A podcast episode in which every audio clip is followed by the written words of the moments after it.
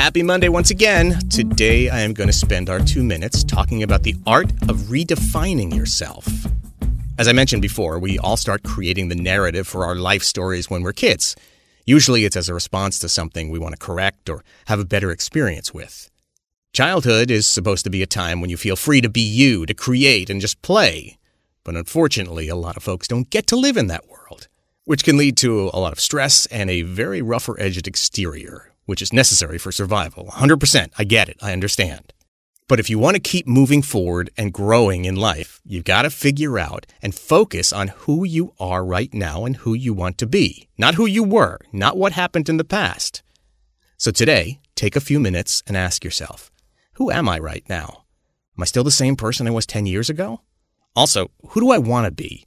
How do I want to be perceived by my loved ones, strangers, the FedEx person, basically everyone on the street? How do I want the world to see me?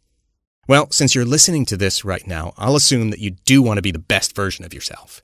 More patient, kind, loving, more adventurous, confident, relaxed, more satisfied with, well, yourself.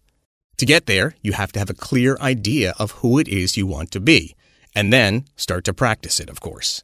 So here's what I suggest you do. Create a list on your phone of the ways that you want to be a better you. Could be one thing, or could be 10 or 50, who knows. Then set a reminder and have one pop up each day to remind you who the best version of you actually is.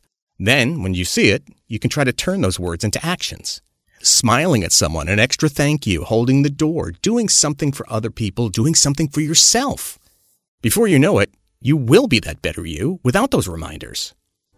Until next time, don't forget to follow and share, and as always, have an amazing few days ahead.